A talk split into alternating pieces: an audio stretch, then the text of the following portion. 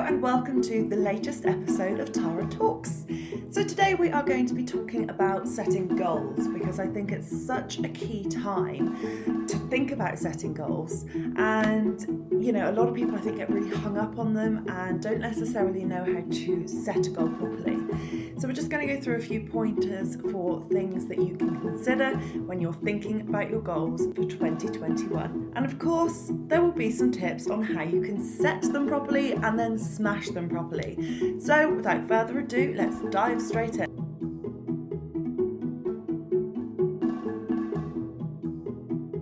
Welcome to Tara Talks. I am your host, Tara Punter, founder and director of Tara Punter PR, where we help perfectly normal business owners achieve their perfectly extraordinary goals, honing in on their sales strategy and success. I am so excited to share this with you. Thank you for joining. Feel free to subscribe and let's dive in.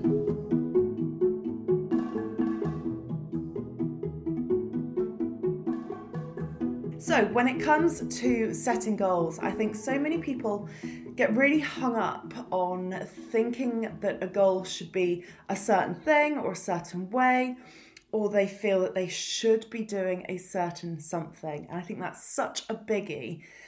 The word should in itself, quite frankly, needs banning, but that's a story for another day. When you think about goals, I think, you know, like I said, so many people think they should be doing something. They think they should be at a certain place in their life or in their career, in their marriage, in their journey. You know, we get to a certain age and we should be doing something. And I think when it comes to goals, that can come across far too much. So I think tip number one has to be that this has to be your goal. Okay, this isn't anybody else's goal. Whether it's a personal goal or a business goal, it's got to be your goal. Because if you're setting a goal that you feel you should be hitting, or if you're setting a goal that you think, um, you know, well, so and so's got to six figures, so maybe I should be at six figures, or so and so's got this car, so maybe I should have this car. I think as soon as you're thinking about setting a goal from a place of what you feel you should be doing, it's not yours, it's not authentic, it's not genuine, and it's not going to happen. So, when you think about the goals that you want to set and smash and hit and celebrate, think about what you really want. And I think this is quite a good sort of journaling exercise or sort of brainstorming exercise or having a wine and like mapping out what you want to achieve this year. Is think about what you want. Okay, so with your life or with your business, what do you actually want to have achieved by the end of 2021? Okay, we've got 12 months of fabulousness ahead of us. What do you want to have achieved by the end of the year? Not what anyone else, what you want to achieve by the end of the year. Next, we need to get really specific. So, if you were to say to me, I want to earn more money, and I'd say, okay, great, what did you earn last year? And you tell me, and I could give you 5p or 5 pounds, and technically you've earned more money. Would you be happy with that? I'd say not, because you would probably be wanting more money than that. So make sure you're getting really specific. You know, if you want to create more money, or if you want to impact more lives, or if you want to do more of something or be featured in a certain place or collaborate with somebody or create a certain opportunity, make sure you're getting really specific on that. So, how much money do you want? Where do you want to be featured? What collaborations or opportunities do you want? Get really, really specific, like really specific. Next, you need to believe. So, when you think of setting a goal, do you actually believe that it's possible for you? Or are you just setting it again because you feel that you should? You should be doing this. You should be having 5k months, 10k months. You should be having a six figure business. Like, take that should away and then think, do I truly believe this is possible for me? Because if you're setting a goal that's, say, in line with the growth of your business over a number of years, or because you've, I don't know, amassed something and you think, right, this is my next goal, if there's a part of you that doesn't believe it's possible, it's not going to happen. You have got to believe in that goal and in yourself more than anything. Okay, so really, really make sure that you believe in that goal. You know, I generally double my income goal every year, and this year it's starting to get quite scary, but I still believe I can do it. There's not a wavering doubt um, there's not a wavering piece of doubt in my mind that I can't hit this goal. Okay, I've just got to get everything else into place to make it happen. So make sure you really, really believe in your goal because what you believe is what you achieve. If you can believe in your goal enough and stay so focused and so fucking committed to it, you will achieve it because there isn't a doubt in your mind. And when you have that belief and you really know that you're going to hit this goal, your mind, your subconscious mind, life, the universe, it comes up with the creative opportunities and the ideas and the juices keep flowing. Okay, but you've got to have that belief first. Next, dream big. Okay, it takes no more energy or effort to dream big than it does to dream small. And how many of you probably dream too small? I think we've all been there at some point in our life. So when you're thinking about your goals, see if you can push it a little bit. See if you can kind of say to yourself, okay, what could happen if I push this goal? If I really, really go for it? Dream big. The world is your oyster. And also, you have everything within you to, to handle anything, to get through anything, to smash any goal. Everything is within you. Just got to connect to it. Dream big. Okay, I said this quote to somebody a little bit earlier on um, when I was DMing somebody on Instagram, and the difference between a goal and a dream is a bit of action. I'll say that again. The difference between a goal and a dream is a bit of action. So when you think about, you know, a dream that you've got and you're thinking, oh, I would love to do that. I would love to travel to this place. I'd love to win an award or hit a certain income goal. I would love to do this. You know, that's a dream. The only difference between that thought that you have in your mind, you're thinking, oh, I'd love to do this, and turning it into a goal is action. Okay, so what can you do to turn that dream into a goal and then take the inspired action to make it happen. Okay, so write that one down. The difference between a goal and a dream is action. Little one for you there. Next, you need to be consistent. So, January last year, January 2020, I set myself a goal to generate a quarter of a million uh, in sales last year. And I was so committed, I was so on it. I was like, yep, it's going to happen, it's going to be amazing. And then in March, lockdown number one hit, which seems like a lifetime ago now.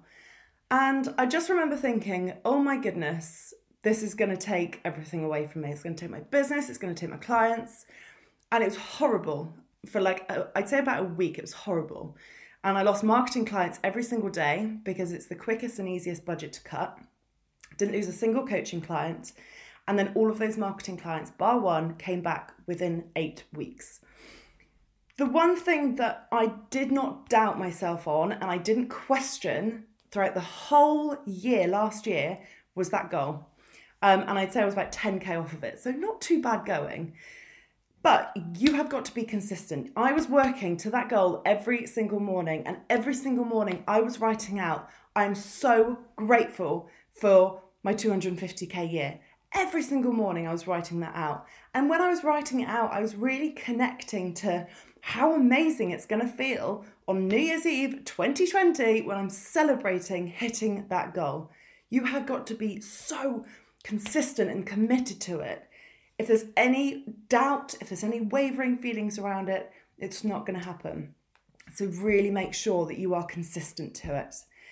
I think another really big thing, and this is massive for me as well, is accountability and actually having somebody who is always on your side. You know, if you have a wobble or if you just have a shit day, hey, they happen to the best of us.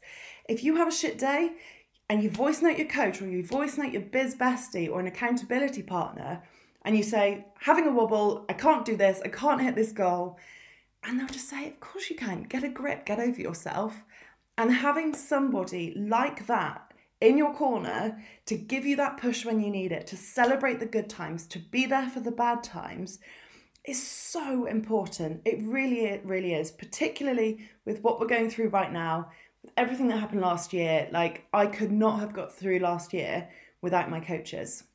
So, whether you have a coach or not, get somebody who is going to hold you accountable to your goals because they will check in with you. They will make sure that you've got the right mindset to hit those goals and that you've got the right strategy to hit those goals.